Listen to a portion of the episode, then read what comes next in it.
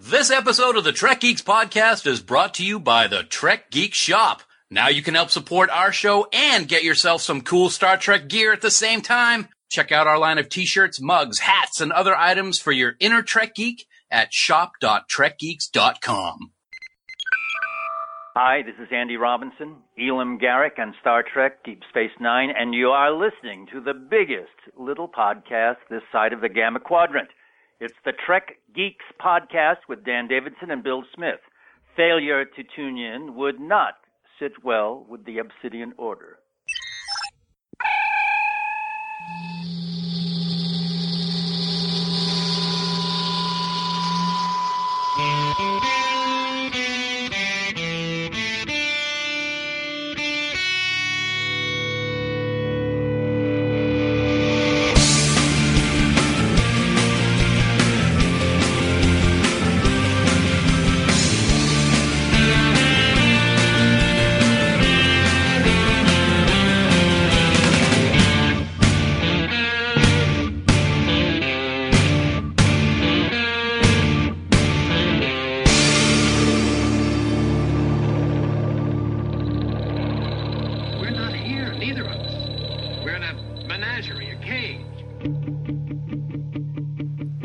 Little show this side of the Alpha Quadrant. Welcome, one and all, to the Trek Geeks podcast. I'm your co host, Bill Smith, and joining me as he does each and every single episode is a man I would rather skip than see. He is the very v- votable and rateable Dan Davidson. And Dan, I uh, I don't want to tip my hand too early, buddy, but you're not a see it. Wow. I'm okay. Thanks for joining us on this episode of the Trek Geeks podcast, ladies and gentlemen. We'll see you next week. I'm out. I will. wow. Well, you, you did let the cat out of the bag a little bit, buddy. Thank you, first of all, for allowing me to join you on your podcast. I appreciate it. You're um, welcome.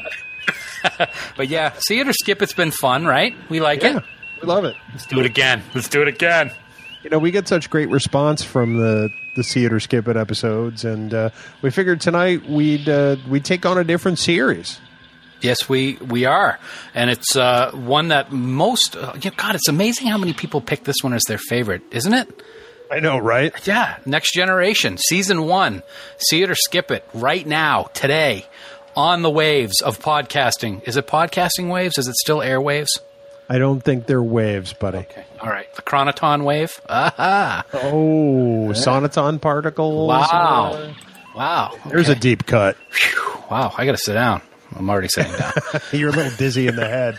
Well, while you're recovering, why don't you tell the good folks at home how they might get in touch with us? Absolutely. As always, on Twitter, Facebook, and Skype, our handle is Trek Geeks.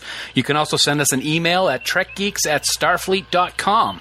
Or if you want to give us a phone call at 508 784 1701, you can do so and leave a voicemail. Or you can go to speakpipe.com slash trekgeeks and leave a voicemail there as well. Also, you can join our official Facebook group, Camp Khitomer. Lots of great discussion going on over there. A lot of great people, a lot of new people coming in nowadays. Uh, so come on over. We'll let you right in. You're going to get early access to the podcast if you are a member of Camp Khitomer, and that's always a plus. Uh, if you want to get some more information or join the group, just go to facebook.com slash groups slash Camp Khitomer. But Bill, I got to say one thing. What's that, Dan? Please remember that any comments or messages you leave in any of these places may be used in a future episode. And with that, it's going back to the EP executive producer, Bill Smith. Thank you, Dan, senior executive producer of the Trek Geeks podcast. Where did that come from? I don't know. I just I made that up on the spot. Okay. I just uh, that's how I roll. You know, You're a Dan, roller. Before, before we go any further, we should stop and talk about something we left out of our STLV wrap up last week. And we want to state off the bat that this is not a sponsored discussion. Yes, absolutely. We we have received no compensation from this vendor. Uh, we are talking about this product because we like it and we think other people might like it too. So there's no quid pro quo. We uh, you know they aren't paying us under the table. Um, they, they did give us some really cool pins, and we bought some even better pins. But uh, why don't you tell us a little bit about fan sets? Yeah, I did tell them that um, I would always say something about them nice on the podcast if they would punch you in the face, but they didn't want to do that. Oh, So okay. So there you go. No, we got some great friends we met out in STLV, the fan sets team. Uh, we love their new unique Star Trek pins. Uh, they're officially licensed. The pins are fantastic, and as Bill mentioned, uh, they they gave us a few while we were out in Vegas uh, as uh, as a thank you for us uh, uh, talking about them and, and liking them. Um, for any of you folks that are heading out to Mission, New York next week, you definitely want to swing by the Fansets table because they are going to have a convention available only pin. And we got to say, it looks freaking amazing. So go check it out. Pick up some pins, get your special convention only pin, and uh, check them out on fansets.com, right, Bill? Uh, absolutely. You know, the thing I like about their product is that it is a unique way to sort of wear your fanship literally. Yes. You know, and I kind of like when people go to Disney and they collect the pins. That's kind of how I feel about the fan sets, you know, Star Trek pins. I think they're amazing. Uh, you know, everybody's collection is going to be different, and I think that's really awesome. Yep. Oh, is that all you had? That's all I had. I mean, what more can I say? You say things so eloquently. See, you thought I was going to say mellifluous, didn't you? But I didn't. Ah. So yeah, if you're going to Mission New York, go check out the fan sets table. Go check out their their Mission New York only pin. I think you're going to really dig it. It's awesome. It's awesome. So, uh, Dan, before we get to the main content of today's episode, we do want to remind folks that we're asking everyone to rate and review the podcast on iTunes, and you could win, not you, Dan, but everybody else that hasn't submitted a review yet could win a $25 Amazon gift card. So if you go to trekgeeks.com, you can get all the info there. Okay.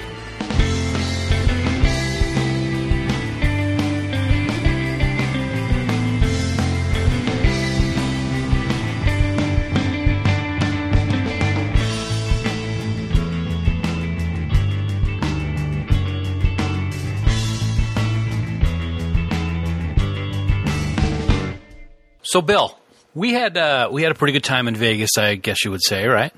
Oh, absolutely, we did. we got together with some good friends uh, and we met a lot of new people and we finally got to meet face to face with our third favorite uh, admin for the camp khitomer page uh, remember that Uh, what's his wh- name her again? name again? I, I can't remember um, oh that's right it's dan garcia well you know what we love him so much that we decided to bring him on the show tonight he is going to be the guy that's going to do the whole you know, moderation for this episode of See It or Skip It for the Next Generation Season 1. I think it's pretty cool. Dan, welcome. Well, thank you. And third best, I personally believe I'm first best. The rest of them are just pretending. Well, with an attitude like that, you're dropping like a rock. Already you're down to fourth, and we don't even have four. Took the words right out of my mouth, man. I, I feel like family, let me tell you, because if you don't pick on me, you don't love me. Don't love me. That's right. That's right. Absolutely. We are uh, we're thrilled to have you here, man. Uh, I'm glad you could join us, and I'm sure Bill's glad that you could join us also for our See It or Skip It. We love doing these. They've been a lot of fun, right, Bill? We've had a lot of great feedback with regard to see it or skip it, and you know, we figure we're just going to randomly make it through all of the series. And well, unfortunately for you, Dan Garcia, it's going to be your job to keep us honest throughout this whole process. Do you feel like you are up to that task, sir? Keeping you guys honest, no, that's Yeah. way beyond my capabilities. But keeping you on track, I can help with that.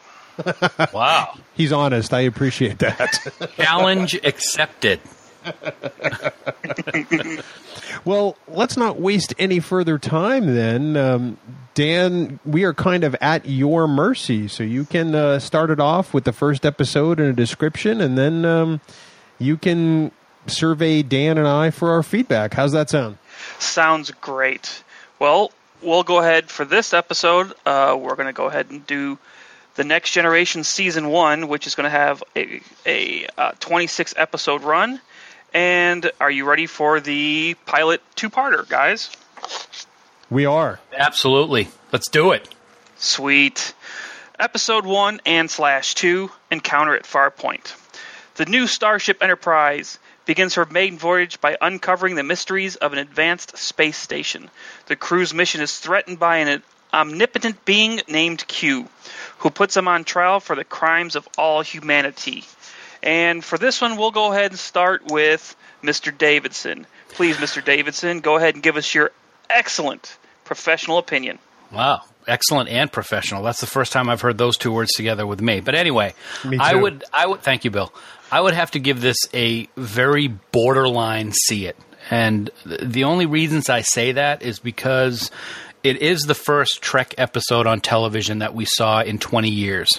Uh, very important for that aspect. It also introduces Q, which is very important also. A lot of people love Q. I think a lot of people don't like him, but he's very popular. I have always thought he's great. John de Lancie's always done an awesome job as Q. Other than that, this episode sucks, and it really sucks bad. The acting is awful. It's stiff, and you got to thank God that this wasn't how things continued down the road for Next Generation. I understand it was new, and everybody's getting to know each other. It's just it's it's almost unwatchable at times. Okay, I guess that's my cue. Thanks for the handoff, Dan. I uh Davidson that is. Uh, for me this episode begrudgingly is a see it for some of the same reasons. I think the writing of this episode is really really weak. And I, I only say that because you know, DC Fontana had her version of a script and then Gene came in and added his version on top of it. And I think that really caused the end product to suffer. I mean, overall, this is not a great episode, but it's the pilot. So Yeah. I would rather skip it, honestly. And I often do, but I think it's essential viewing in many ways because it tells you a lot about Picard and Riker and Data and the rest of the cast. So, unfortunately, it's a see it. And it has giant space jellyfish, as Michelle Specht always likes to point out. And they brought Michelle into Star Trek, so you almost have to see it for that. That's true. Yeah. Excellent. Well, uh, my little tidbit is I totally agree that it is a see it. Uh, it introduces characters that if you're new to the series, you got to see. If you're not new to the series, then yeah, we could probably get past that. Okay, episode number three The Naked Now. Mm. The crew of the Enterprise find the crew of a scientific vessel dead.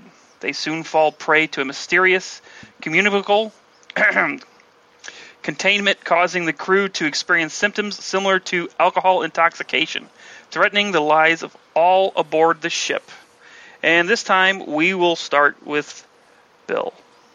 Well, thank you. I um, this is one of those episodes that I loathe, and I loathe it because it is such a blatant ripoff of the original series. And I can see how this went down. They wanted to create something that would make people think that this was actually Star Trek. So great, let's create a sequel to an episode. Problem is, it's almost the same exact episode. It's terrible, it's uncreative, it's boring, and it's the first example of what I like to call West Trek, which is a good chunk of season one. This, for me, Dan Davidson, is a skip it. Well, we have our first disagreement, then I would say, because Nice. I actually gave this a see it. Now, one of the reasons I gave it a see it is you're right, it's not a great episode, but after the dung pile of Encounter at Fun- Farpoint, I have to give it a see it because it's more enjoyable to watch, in my opinion, than Encounter at Farpoint. It's not a gre- great episode uh, by any stretch of the imagination, but I did like how they did a you called it a, a copycat, but I call it a reference to the Naked Time. Um, you had some good aspects of it. Data gets to have sex with Yar, so that's a plus right there. Uh, and I will say that on the negative side, one of the worst moments for me, and I'm not even joking when I say this, one of the worst moments in Trek history for me is when the engineer is sitting down playing with those isolinear chips and just throwing them up in the air with that goofy look on his face. That is one of the worst things I have ever seen in Star Trek. It is just so bad. Isn't this the episode that started our uh, ring around the rosy when it came to the chief engineers Yes, for the first season? Yeah. Yep. Yes. it was. Yeah. It's Yep. sad. So, so yeah. So I gave it a see it because it's it's fun. Excellent. I like disagreements. This should be interest- interesting for the next one then. Because the next one is Episode 4 Code of Honor. Ugh. Oh, yeah. Lieutenant Yar is abducted by the leader of a people who abide by a strict code of honor, which requires her participation in a fight to the death. And Mr. Davidson, you can go this time. Well, I would say don't just skip it. Effing skip it. Don't ever put it in your DVD player or iPod, iPad, whatever it is that you use. It is just, it's putrid. Um, I am actually surprised that Gene or whatever powers that were running uh, Paramount at the time that Next Generation was on ever allowed this episode to even air. It totally goes against everything that Trek stands for, in my opinion, no matter what the reason was for writing it. Bill?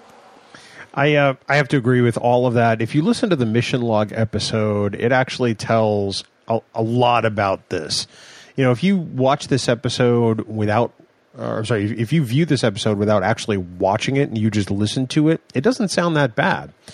But the whole thing, and I'm about to bleep myself, but even Frakes calls this a racist piece of shit, and so do I. so I'm gonna, I'm definitely in the skip it camp. Um, there's there's nothing that redeems this hour of Star Trek. Yeah, when you gave me this list and I saw it was even on there, it surprised me. I thought you would just go ahead and remove that whole line and move on to the next episode. It didn't even exist. nope, nope, we're not going to talk about it. I, I was tempted. I would agree with you 100%. I probably wouldn't even said, "Hey, you're missed." Nope, we would have went, went away with it. Episode five, the last outpost. An unknown force immobilizes the Enterprise during the Federation's first encounter with the new alien threat, the Ferengi. Ooh, Oh, wait, wait a second. Wait a second. Did you say threat?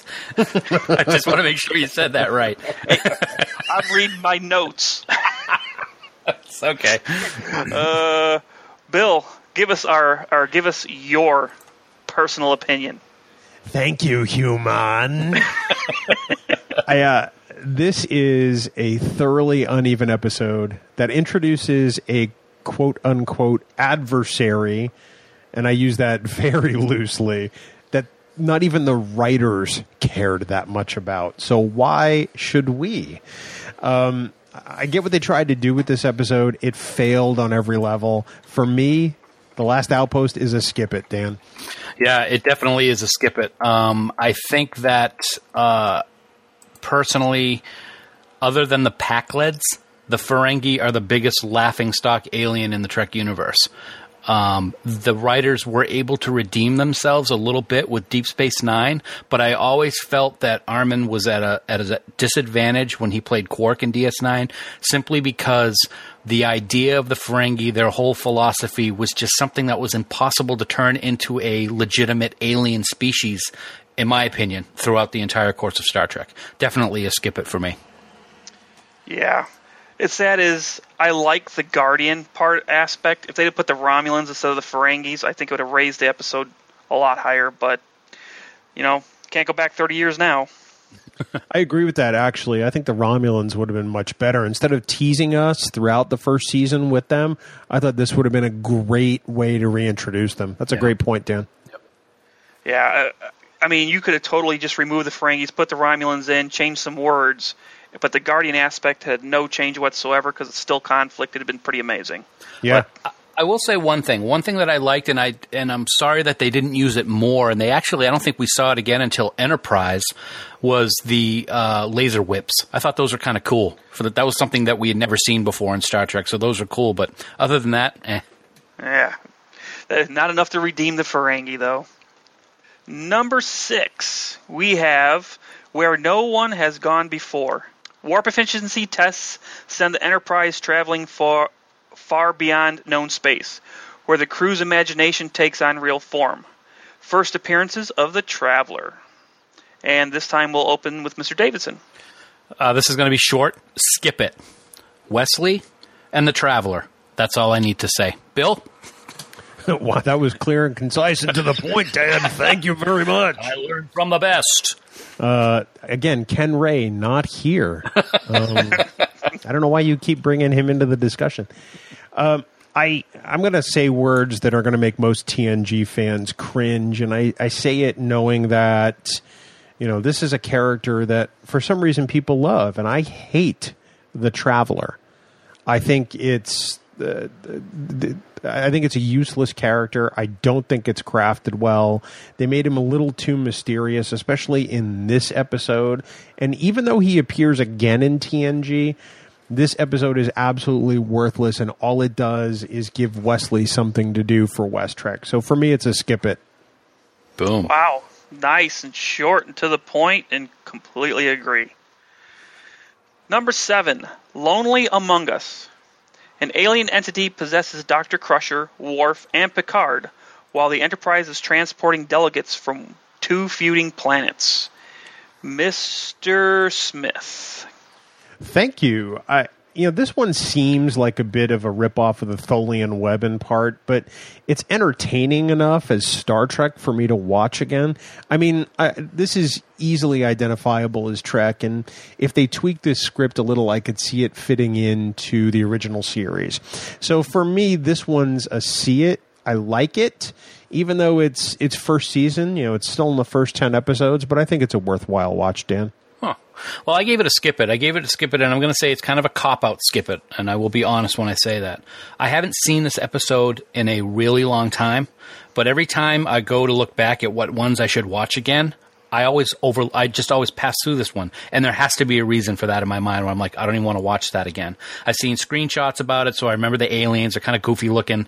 I see, you know, all the electric charges going all over people as when they're being possessed. It's just not something that I remember liking at all when I saw it back in the day. So I'm going to give it a skip it, basically because I don't remember enough about it. So that's going to tell you something.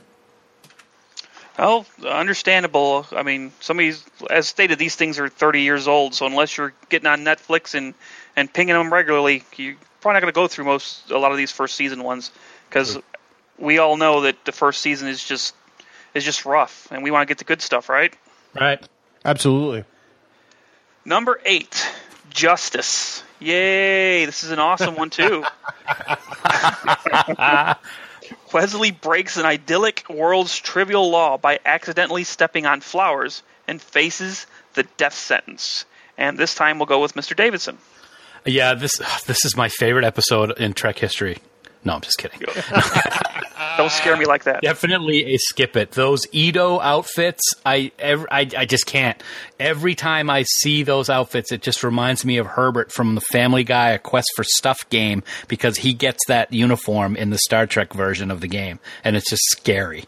Um, just a bad, bad uh, idea for an episode. Uh, you're going to kill a guy for stepping on flowers. I mean, what is this? This 24th century's version of the Purge. It's just not something that I think is a good episode at all. Another Wesley episode too. Yeah, it really is, and unfortunately, they don't kill him. Wow. I can sum up my feelings on this episode with six words. I'm with Starfleet. We don't lie. Um, th- this episode is painful.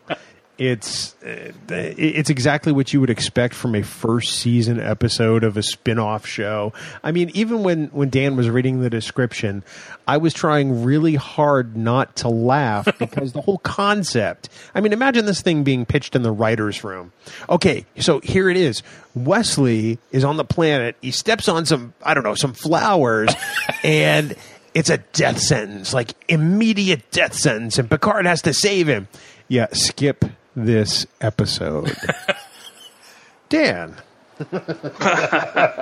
what, what's sad is, even though it is a really, really sad excuse of episode, especially any, I mean, even for first season, but it's one of the most memorable episodes I remember growing up because at the tender age of 13, I was like, what Star Trek is this? Because, wow. I mean, visually, it was, for a Different? 13 year old, uh, entertaining. Let's put it that way.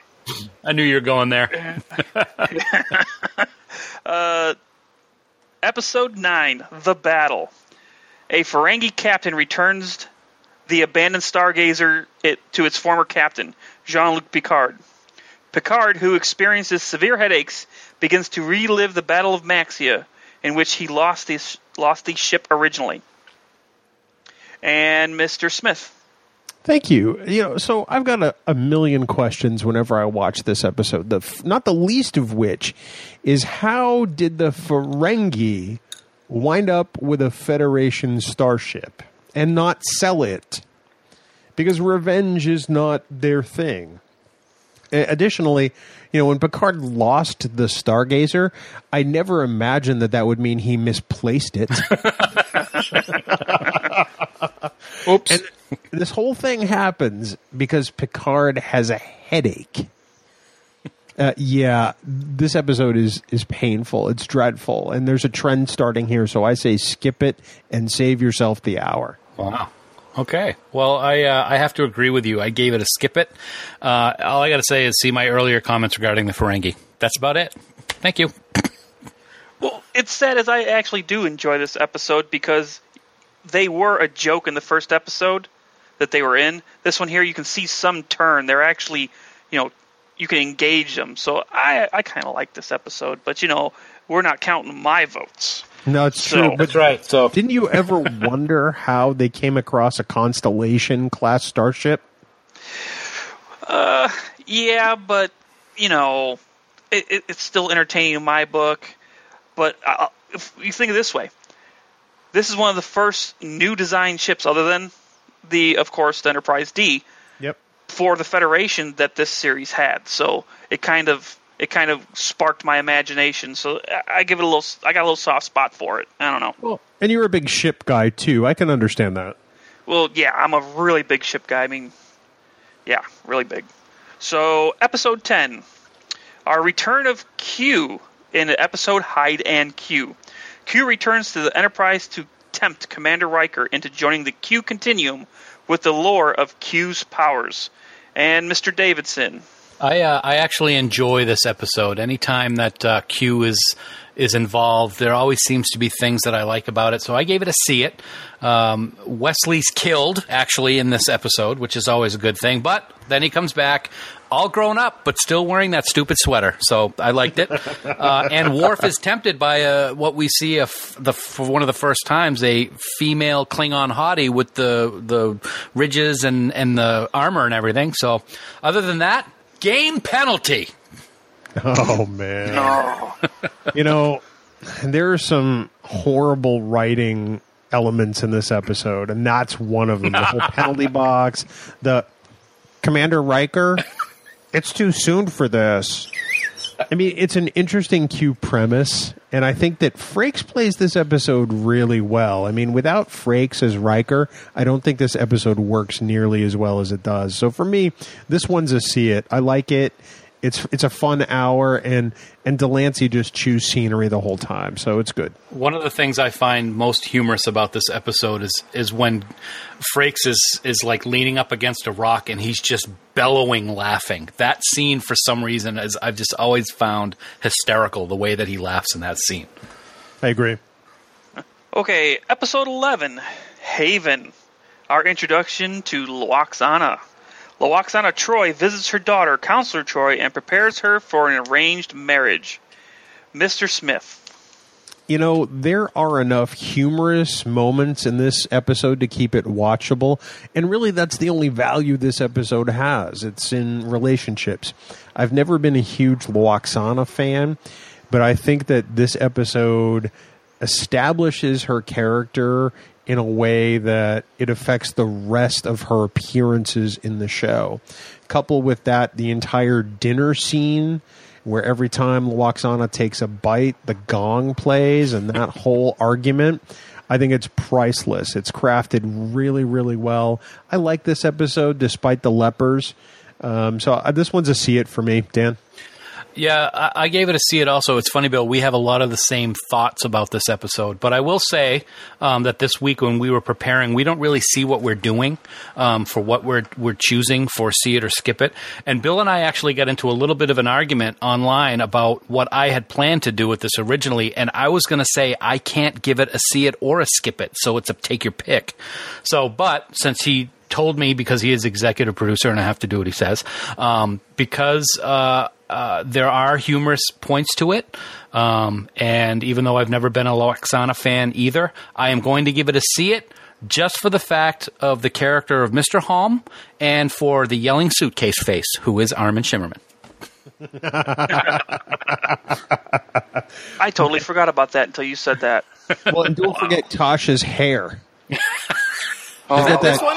Is that Well, no, you're, you're thinking of the naked now hairstyle. Oh, with that's the right. curl. I'm talking about how it's it, it's got enough Aquanet to make her short little you know hair look like it's got a cliff. You Gotcha. know, Yeah, it's gotcha. she- she's she's definitely you know her version of the dress uniform involves hairstyle apparently. Wow. Number 12. The Big Goodbye. A computer malfunction traps Picard, Data, Dr. Crusher, and Whalen in a Dixon Hill holodeck program set in the early 20th century Earth. And Mr. Davidson. Uh, yeah, I'm going to give this one a skip it. Um, even though this is one of the first, it is my least favorite of any holodeck episode in any Star Trek series.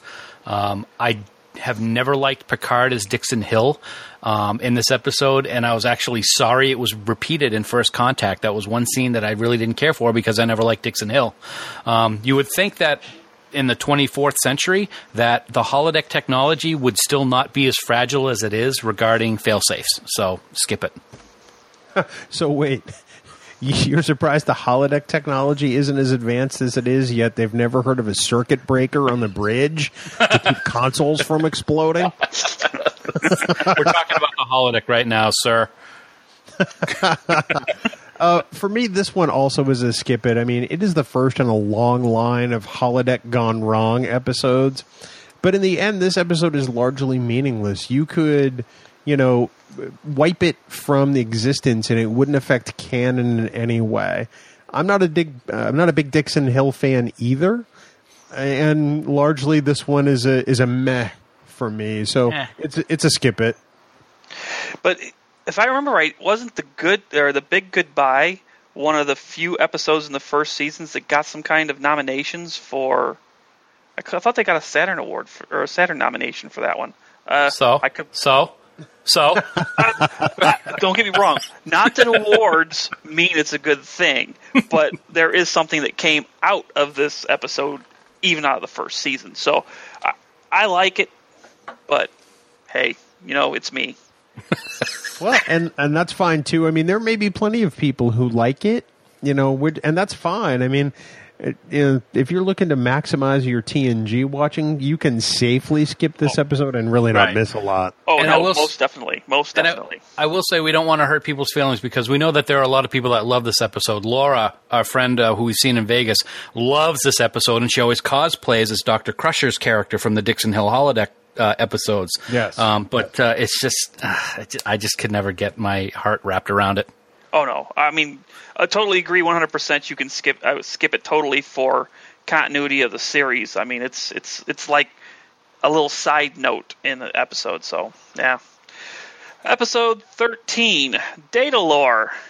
The Enterprise crew finds a disassembled android identical to Data at the site of the Omicron Theta colony, where Data was found, which was destroyed by a life form dubbed the Crystalline Entity. The reassembled android Lore brings the crystalline entity to the Enterprise.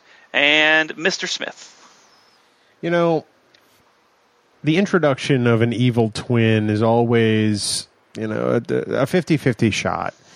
And this one is a decent enough variant on that theme that it makes it worth watching. It tells a good story. Brent Spiner does a great job as lore and as data, even if this score is filled with really an overload of 80s synthesizer music. Um, there's a little bit of West Trek in this one, but it doesn't detract from the episode. We do get a shut up Wesley, which makes me really happy. So this one's a, a definite see it for me, Dan. Yeah, I gave it a see it as well. I, I enjoyed Lore as a character.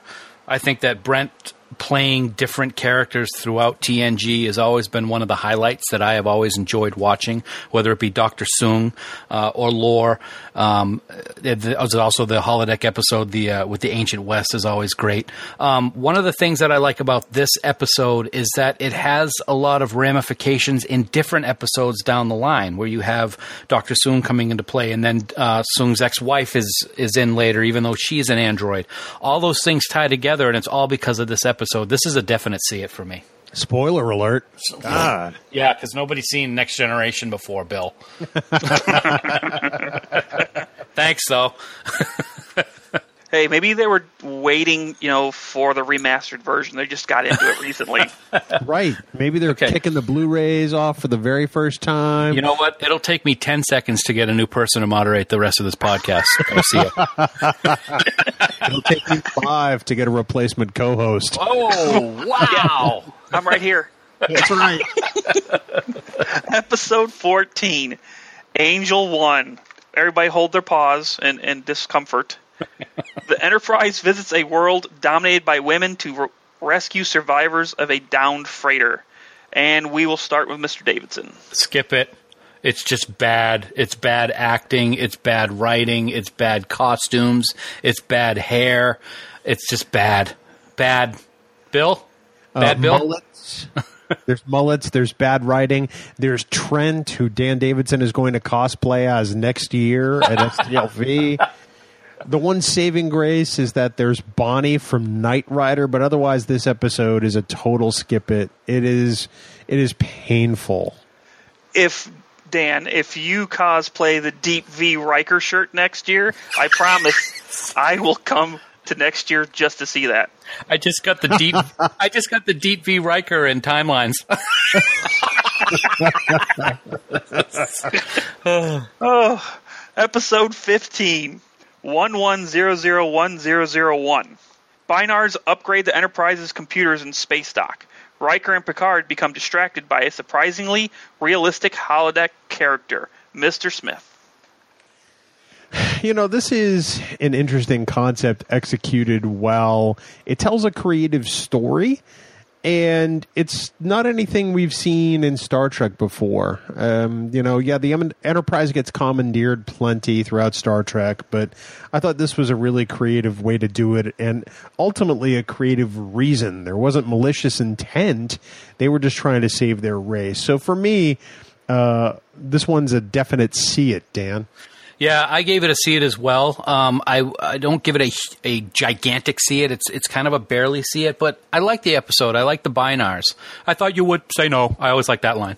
Um, but I really feel that it's too bad that we only got to see them in this one episode, and I don't recall ever seeing them at all in the rest of TNG or any other series, even if they're in the background as characters, and that was too bad. Yeah. Um, I like the minuet story because it, it kind of lends itself to the very first appearance of holodiction that Barclay suffers from later, and that you know for Riker falling in love with a hologram, and it also plays a big role in another episode, Future Imperfect, down the line. So I like how they are tying things in season one into things later. To, oh, spoiler alert! Spoiler alert. There you go. So yeah, definite a definite see it. Uh, ba- Yeah. I'm sorry, I barely see it. Sorry. Yeah, uh, I like it just because I think this is one of the first times we've had Riker and Picard interaction that wasn't work related. You know, like they just kind of sat around and talked and had drinks and just were personable instead of number one, do what I say, type of thing. Uh, episode 16, too short a season. Okay, the synopsis is a little large here. Hold on.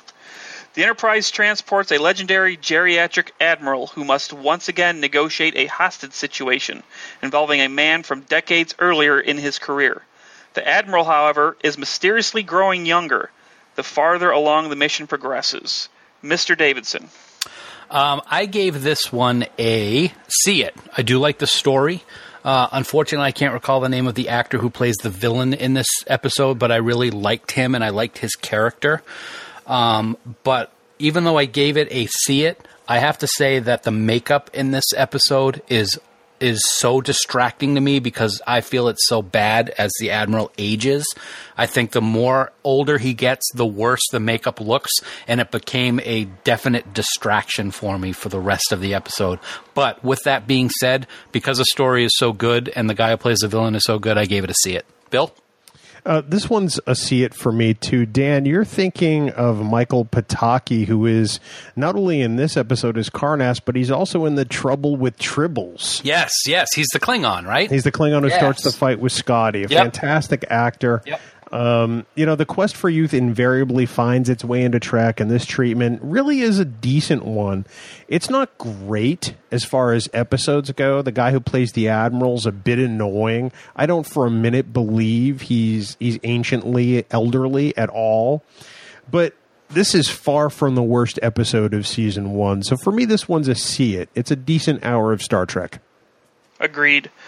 But yes, the the old makeup is a little distracting. You expect you expect more from uh, Michael Westmore. I, I don't know what the issue was. Number seventeen, when the bough breaks, a planet formerly existing only in legend uncloaks and requests help from the Enterprise. The planet's inhabitants are sterile and want to adopt children from the Enterprise by force if necessary. Mr. Smith. Yeah, kids and Star Trek rarely work together, and this episode is just dumb. There's no way for them to adequately sell the, the myth of Aldea at the beginning, and Riker's being fascinated and Picard's being equally fascinated with it just doesn't really ring true. Um, it, it's painful. It's West Trek to the nth degree. I, I, I don't. I question these aliens immediately because they stole Wesley. Let's be honest. Uh, if you hadn't guessed, this one is a skip it. Dan, Surprising. No, I gave I it a skip. I gave it a skip. It also um, for the for most of the reasons that you brought up. The Wesley aspect of it. It it's not a believable story in my mind. Um, even you know taking place in Star Trek, I just didn't believe it. And spoiler alert for the rest of this episode, I hate this episode more than I do Symbiosis. So definitely a skip it. Wow. wow, way to uh, way to show your whole card there. Uh, They don't start playing poker until like season three, so don't get started with that.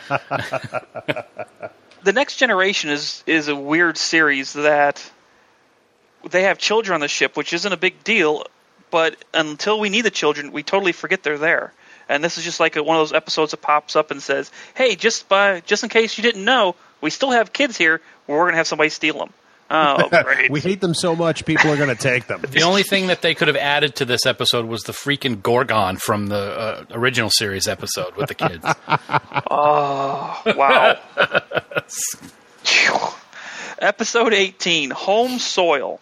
The crew of the Enterprise discovers a crystalline life form with murderous intelligence that has been killing the scientists on terraforming project. Uh, Mr. Davidson. I'm gonna. I gave this one a see it. Um, it's a good story. I, I like the idea. I like the um, idea of these crystalline life forms. But how can you not vote to see this episode when the head Russian from the 1980s James Bond movies is the guest star? Just awesome, and it's a good Star Trek story too. So I gave it a see it. This one is definitely a see it for all the reasons that Dan states. And I mean, come on, it's got ugly bags of mostly Dan Davidson. So how can you go wrong? Uh, see it times two. Okay. Wow. and I mean, just looking back at the episodes we've talked about so far, I want to say that this is probably one of the first really good sci-fi stories in the first season.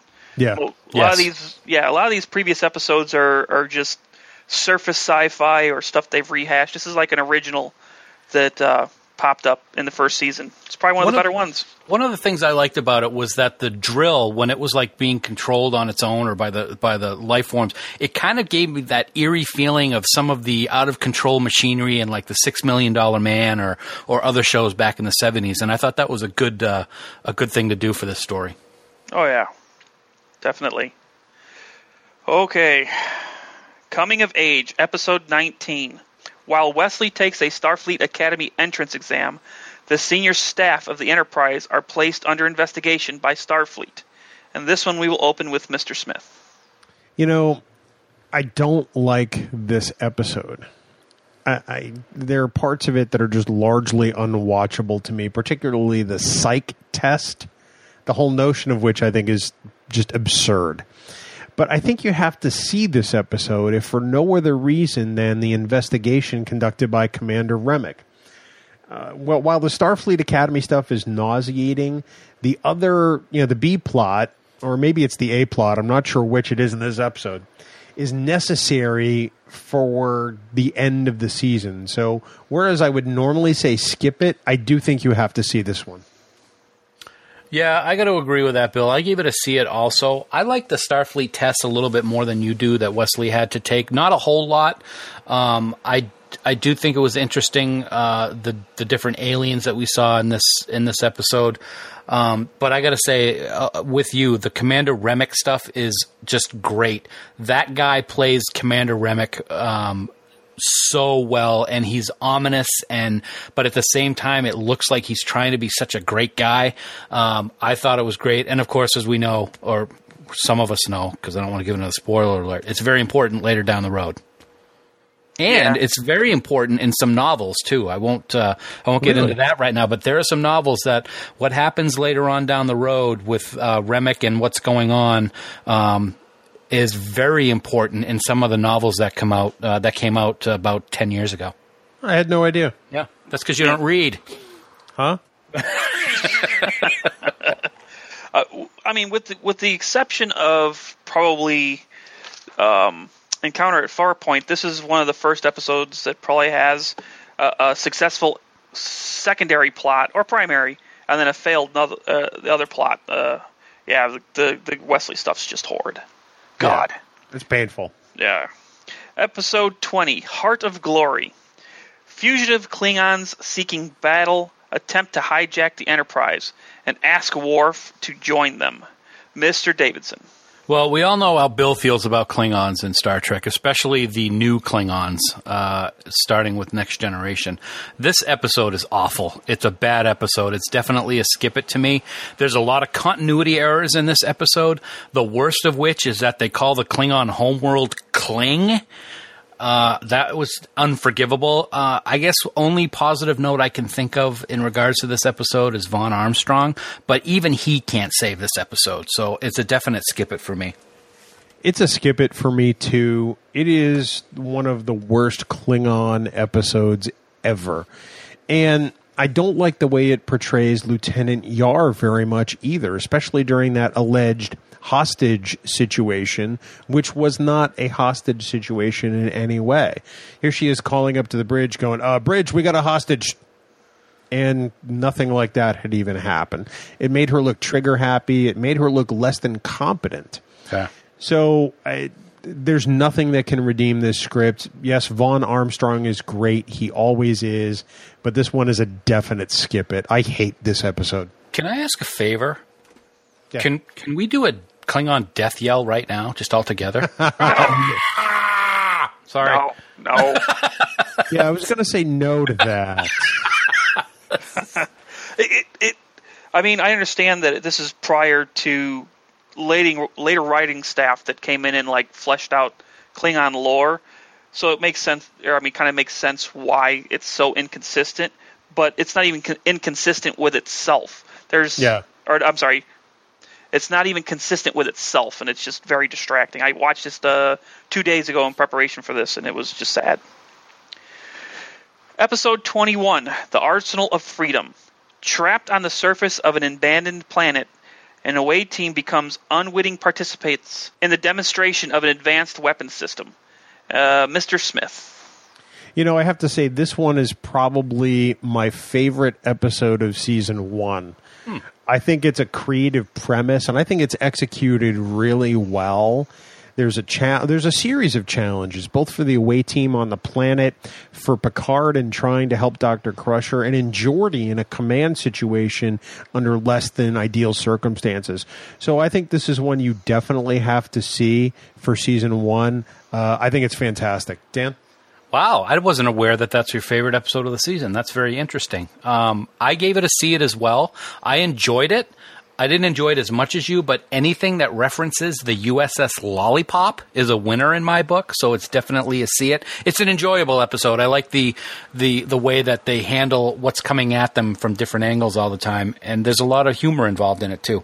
And who, uh, the guy who plays. Um, uh, I'm I'm drawing a blank right now, but when he references the USS Lollipop, that um, that character, I, I like Drake? him. Yeah, I like him. I like Drake too. He's good. Hey, any episode they separate the ship into two sections is a good episode in my book. Same here. Of course, that's only like two episodes. No, there's more than that. Spoiler Three. alert. Wow, you know, you're hurting my seasons in the future. I swear. And there's a movie where they do it. We're not talking about There movies now, are we, Mister? Wow. Uh huh.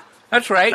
Keep it going, Garcia. Somebody put on his sassy pants today. Hashtag sassy pants. Big boy pants. Way to go. Episode 22 Symbiosis. Picard tries to mediate a trade dispute between two neighboring planets, one of which is the sole supplier of a drug to treat the other's apparently fatal disease. Mr. Davidson. Well, I got to say this, as I said earlier, I, I, this is a skipper for me. I don't, I don't know why. I can't tell you the reason why, but I hate this episode. I don't like it. I don't know if it's because of the whole drug addiction type of thing and trying to take over everybody. You know, get they want the drug or they're going to kill everybody. I just don't like the episode.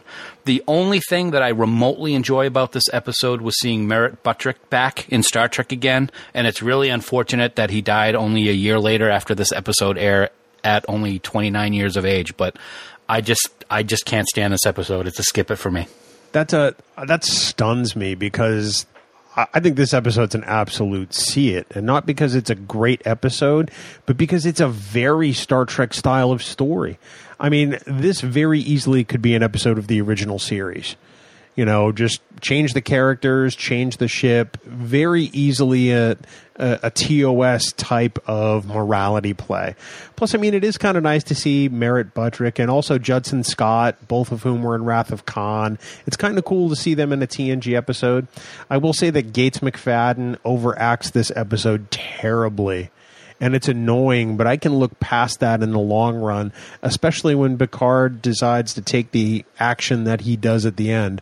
I think it's very Kirk like to some extent. So for me, it's a see it. That's very interesting, Bill. I would bet you that if I if this episode was done with a different cast, I might have a different opinion on it. I'll give you that much, but the way that it was done in this, I just I just can't I just can't stomach it. Crusher's terrible in this episode. Yeah. She oh, really oh is. yeah. She, I think a lot of them are. and you know gates did you know overdo it to some extent but you know the writing for her character was terrible to begin with so it's not all on gates but you know it's season one she's still kind of finding the character they didn't give her a lot to do per se but um, i i kind of dig this take on drug addiction i think it's timely All right. I um, I like this episode. The only thing that trips me up is the whole electrical eel type hand thing. I was just like, it's like somebody said, "How can we cause conflict internal to the ship?" I don't know. We'll turn him into an eel. Yes, I love that part. No, no that wasn't. It wasn't great. Episode twenty-three, Skin of Evil. Mm-hmm. An evil tar-like creature holds Troi hostage on an alien world.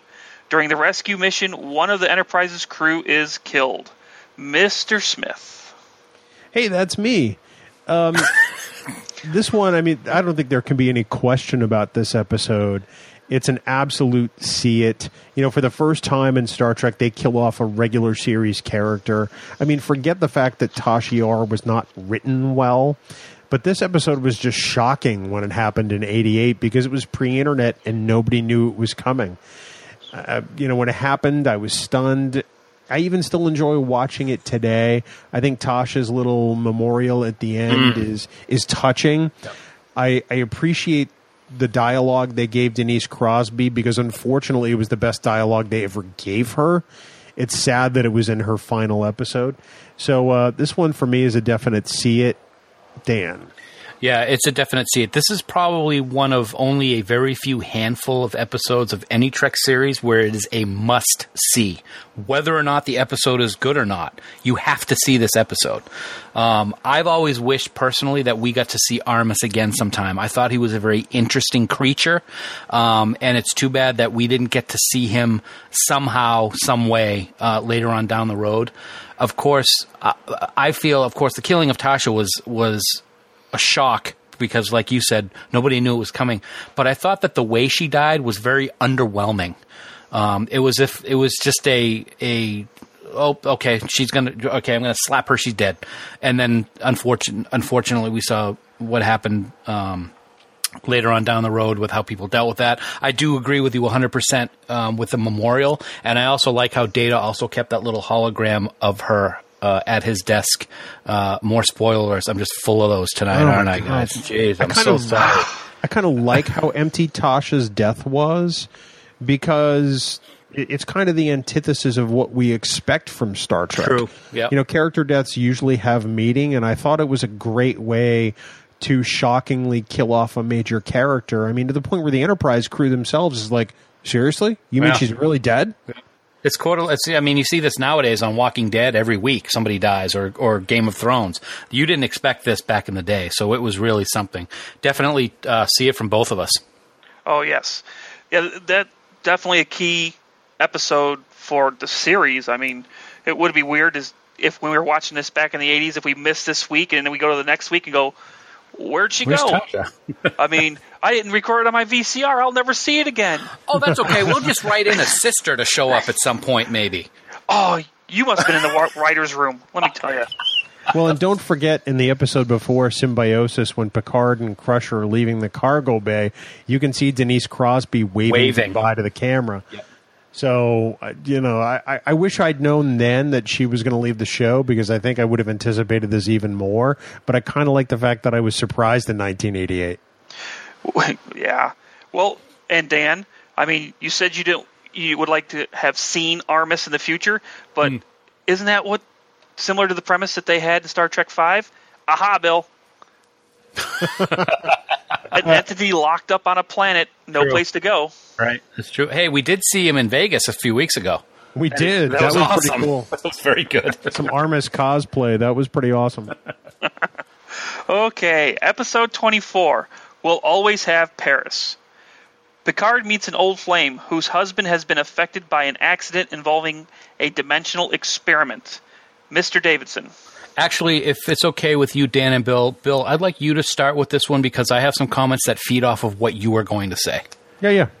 Um, this one for me is pretty much a, a skip it. I mean, the time distortion aspect is cool, but I mean, largely it's a snoozer of a script, and and Brent Spiner at some point forgets that Data doesn't use contractions when he says "It's me, it's me." Um, I, I like the concept of this episode, but it was mired down by the whole Picard relationship with um, Michelle Phillips' character. Um, it's a definite skip it for me. Yeah, I gave it a skip it as well. And the, the reason I wanted Bill to talk first is because even the time distortion stuff didn't work for me in this episode. I thought the whole episode was very flat. Even Brent, who I usually love in a lot of the things that he does and every aspect of his character and characters, I felt that this episode just didn't work correctly. So I gave it a skip. And I think that the whole idea of the hologra- uh, being in the holodeck in Paris at the end was just a complete waste of time. Yeah. Yeah, I- Picard had nothing to do. Yeah, exactly.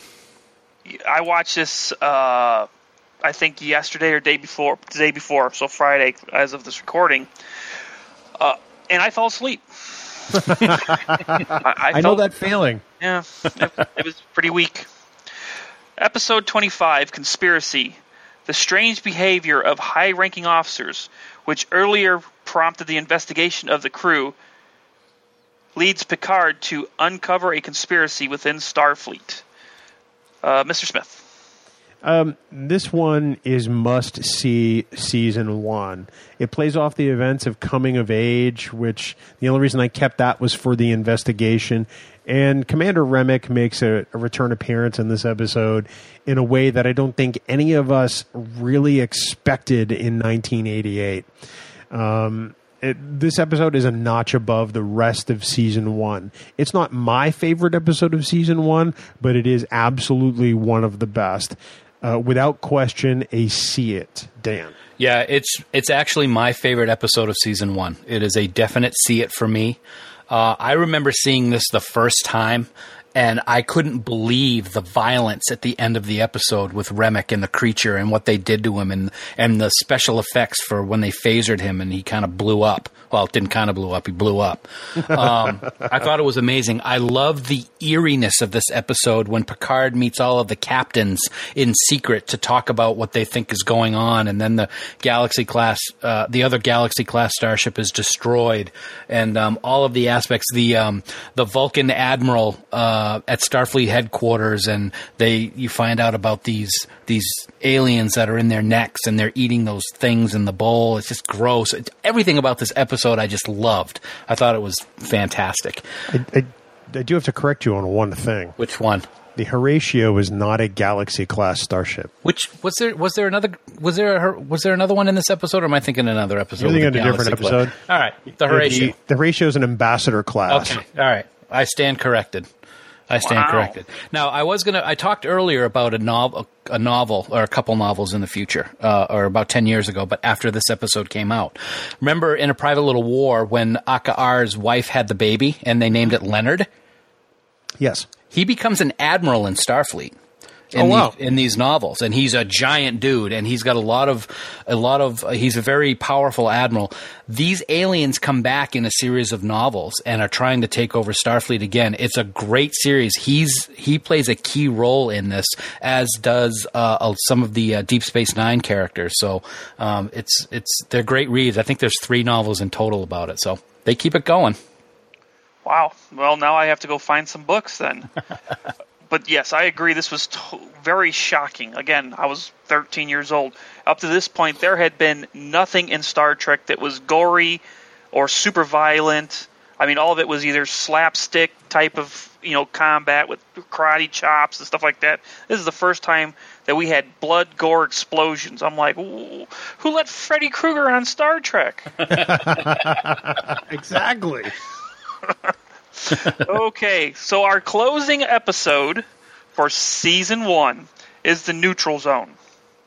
A derelict satellite is found containing chronologically frozen humans from the 21st century as the Enterprise is sent to investigate the destruction of outposts near Romulan space.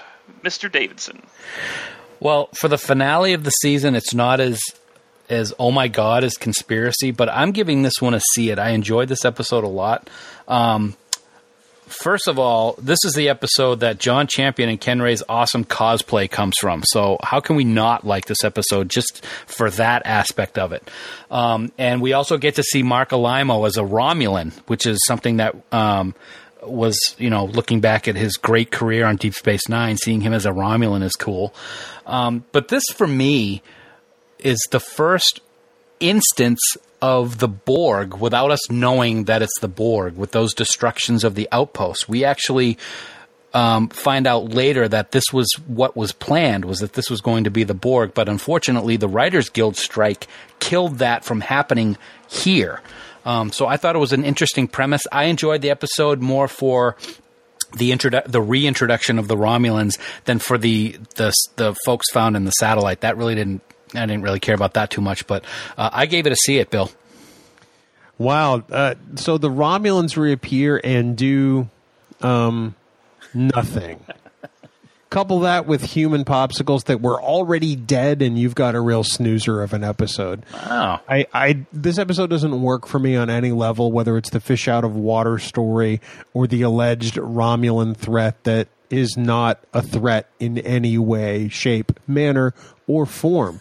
Um, if you hadn't guessed, this one's a skip it for me, and I temper that with the fact that I love the Romulans, even though largely in TNG they didn't do anything other than show up and make threats. Yeah, sort of New- like what you do on a weekly basis with a podcast and replacing me. Yeah, pretty much. hey, these are only idle threats? Oh, man. yeah, Neutral Zone is definitely not the greatest ending season TNG, but it's not as bad as it could have been seeing the previous snoozers we had, i.e., Code of Honor. So, I mean, not horrible. Yeah, in context, I mean, it's not terrible. It's just there's really not a lot to engage here. You know, there are terrible episodes in season one. This one's not one of them, but it, there's not enough there for me to go, oh yeah, I want to watch that one. I, I gotta I gotta say, Dan, I agree with what you just said in regards to this not being the greatest of season ending episodes, but I got three words for you, buddy. Shades of Grey. Oh. okay, so everyone dogs on Shades of Grey, but it's not the worst episode by It's- far. It's not the worst episode by far, but if you're going to just do an episode filled with with clips of previous episodes, why do it? well, there was a writer strike. Well, that's a good point. I mean, you know, th- Had to I would, something. I'll stand Shades of Grey up against Aquiel any day. oh the dog, really, the dog. I, but we'll save that for season two. Okay. Okay, gentlemen. So we have all of our uh, votes in. So go ahead and do your tallies and give us our your opinion about the season overall. And we'll start with David, Mr. Davidson. Well, I uh, I came up with 13 out of the 26 episodes were see it, so right at an even 50 percent, which I have to say surprises me when I'm looking over what I originally think of season one. I don't think season one is great. Um, I've never been uh, a one to hide from saying that I thought season one wasn't good. Season one wasn't good for DS9 either, and that's my favorite series. Um, I just think that this uh, season was everybody was so happy to have Star Trek back on the air that I think they were willing to overlook some of the problems that this first season had. Um, but for me to give it 50%, um, I think that's a good thing because I didn't really think it was going to be that high, to be honest. You know, I um I'm surprised because I also have 13 see it's out of the 26 episodes for exactly 50%. And that's really interesting to me that we came down with the same percentage. I remember dogging on season 1 for the longest time saying it's terrible, it's uneven. But you know, 13 out of 26 is really not a bad ratio. You know, for a for a freshman season, there are as many halfway decent episodes as there are episodes I never want to see again, and I think that's better than a lot of shows, honestly. Well, right, but you got to look at it this way. If given a choice to watch season one again, and that's all you had a choice of is season one, yeah, there's 13 episodes that you'd be all in for. But with today's streaming and you have availability to all seven seasons, the odds of you coming back and reviewing season one, well, of course, it's not going to be as high as some of the other seasons. So, yeah, I mean, I agree that season one's not as bad as we give it, but at the same time, they were not knowing where they're going with some of this stuff, and it shows. It's it's interesting as as you're talking, Dan. Bill, I was looking at our other theater skippets, and you actually had a higher percentage in season one of Voyager of it. You had a fifty six point two five percent uh, as see it, where I was down to forty three and three quarters percent. So uh, Well, but you figure that one's also a numbers game because there were only 16 first season episodes for True. Voyager. yeah, that's true. So I can I can appreciate the percentage as much as the next person, but you know, who knows what Voyager would have been if they had a full 26. Yeah, that's a good point. Excellent. It'd be interesting to contrast this with DS9 when we do that one. Oh, are we going to do that too? We're doing all the series. Perhaps you, if you listen to this podcast, you would know. Deep Space Nine season one was not good. and and as as as the honorary associate producer, uh, that What? guy Dan whoa, Garcia. Whoa, whoa, what? What? What? Oh, oh, I'm sorry.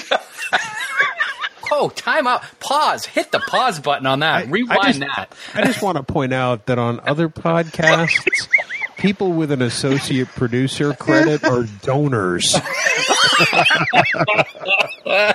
hey, I bought shirts. Yeah, you should see how many shirts Dan bought this week. He keeps us afloat. Uh, Oh my goodness! Well, I got to say, Dan, uh, we can't thank you enough for joining us tonight to be our moderator for TNG season one. See it or skip it. Uh, some interesting comments from both Bill and myself, and you. You know, we we don't count what you say because it really doesn't matter. But we appreciate you you having your opinion, and uh, we really hope that you will come back on at some point. Maybe you'll have moved up a little bit on the Camp Khitomer admin list. I really don't think so, but we'll find out. And uh, hey, man, thanks for coming on. We really appreciate it. And in all seriousness, uh, we can't thank you enough for coming on. I, I appreciate being here, and uh, hopefully I'll be able to to uh, come back if you guys so choose it. But uh, I enjoyed it. I enjoy spending time with you guys and doing this. I appreciate it.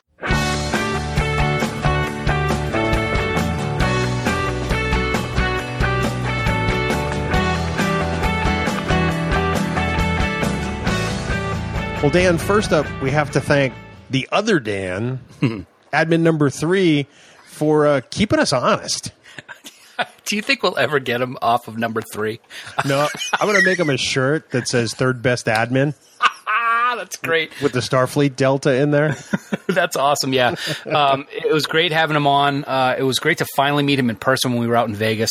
Um, he's such a great friend, and he does such a great job uh, with the other two better admins over at Camp Khitomer and keeping things real over there. So uh, we really appreciate Dan coming on and uh, helping us with the see it or skip it. Fifty percent. Wow. I know it's that's really weird and different episodes a little bit, which I thought was really interesting. Yeah. And we do have to say regarding Camp Khitomer that we love all of our admins, whether it's Jackie or Heather, or in this case, Dan. what is it about guys named Dan? Oh wow, you had to go there, didn't you?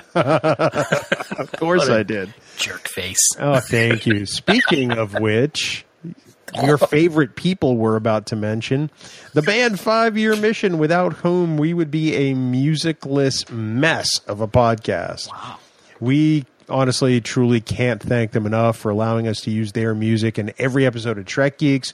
And we really want you to check them out. So please head on over to fiveyearmission.net.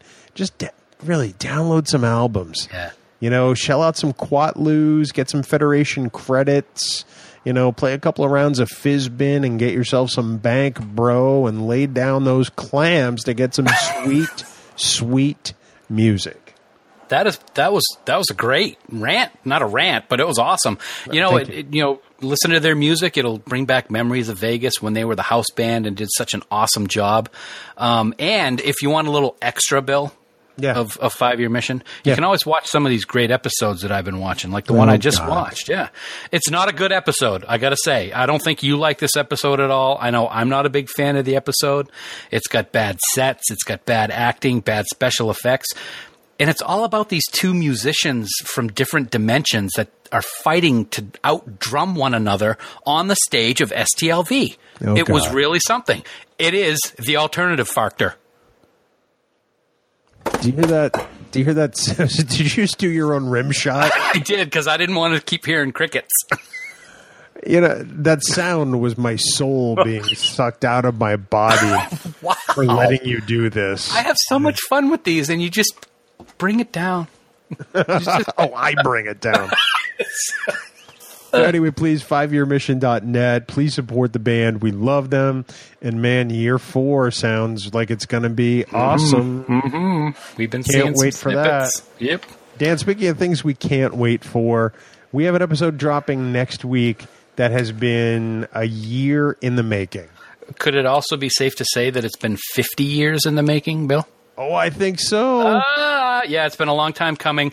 Next week, we are going to celebrate the actual 50th anniversary of the original Star Trek series with our own Trek 50 episode. We're going to have long form thoughts on Trek at its 50th anniversary, as well as your stories that you have called in and left messages for about your Trek 50 story. So we can't wait to drop all that stuff, uh, and that's coming up next week, man. It really is. And also next week on September 8th, the actual 50th anniversary, if you're listening to this, at 8.30 p.m. Eastern Time, we'll be doing a group watch of The Man Trap online. And you can get more details in the Camp Khitomer group on Facebook. So if you're not a member already, head on out to Camp Khitomer, send us a request to join. We absolutely will let you right in. and uh, we hope you'll join us for that special event. So, uh, for more great Star Trek discussion, please check out the Tricorder Transmissions online at the tricordertransmissions.com. And of course, I say it every episode, and I mean it even more. For all the latest news on everything Star Trek, please visit our great friends at TrekNews.net. For now, this has been episode 74 of Trek Geeks. We do hope you all live long and prosper. So speaking of five-year mission, they handed down that C and D. I don't think it stands for cease and desist. I think it stands for Coconutty Davidson.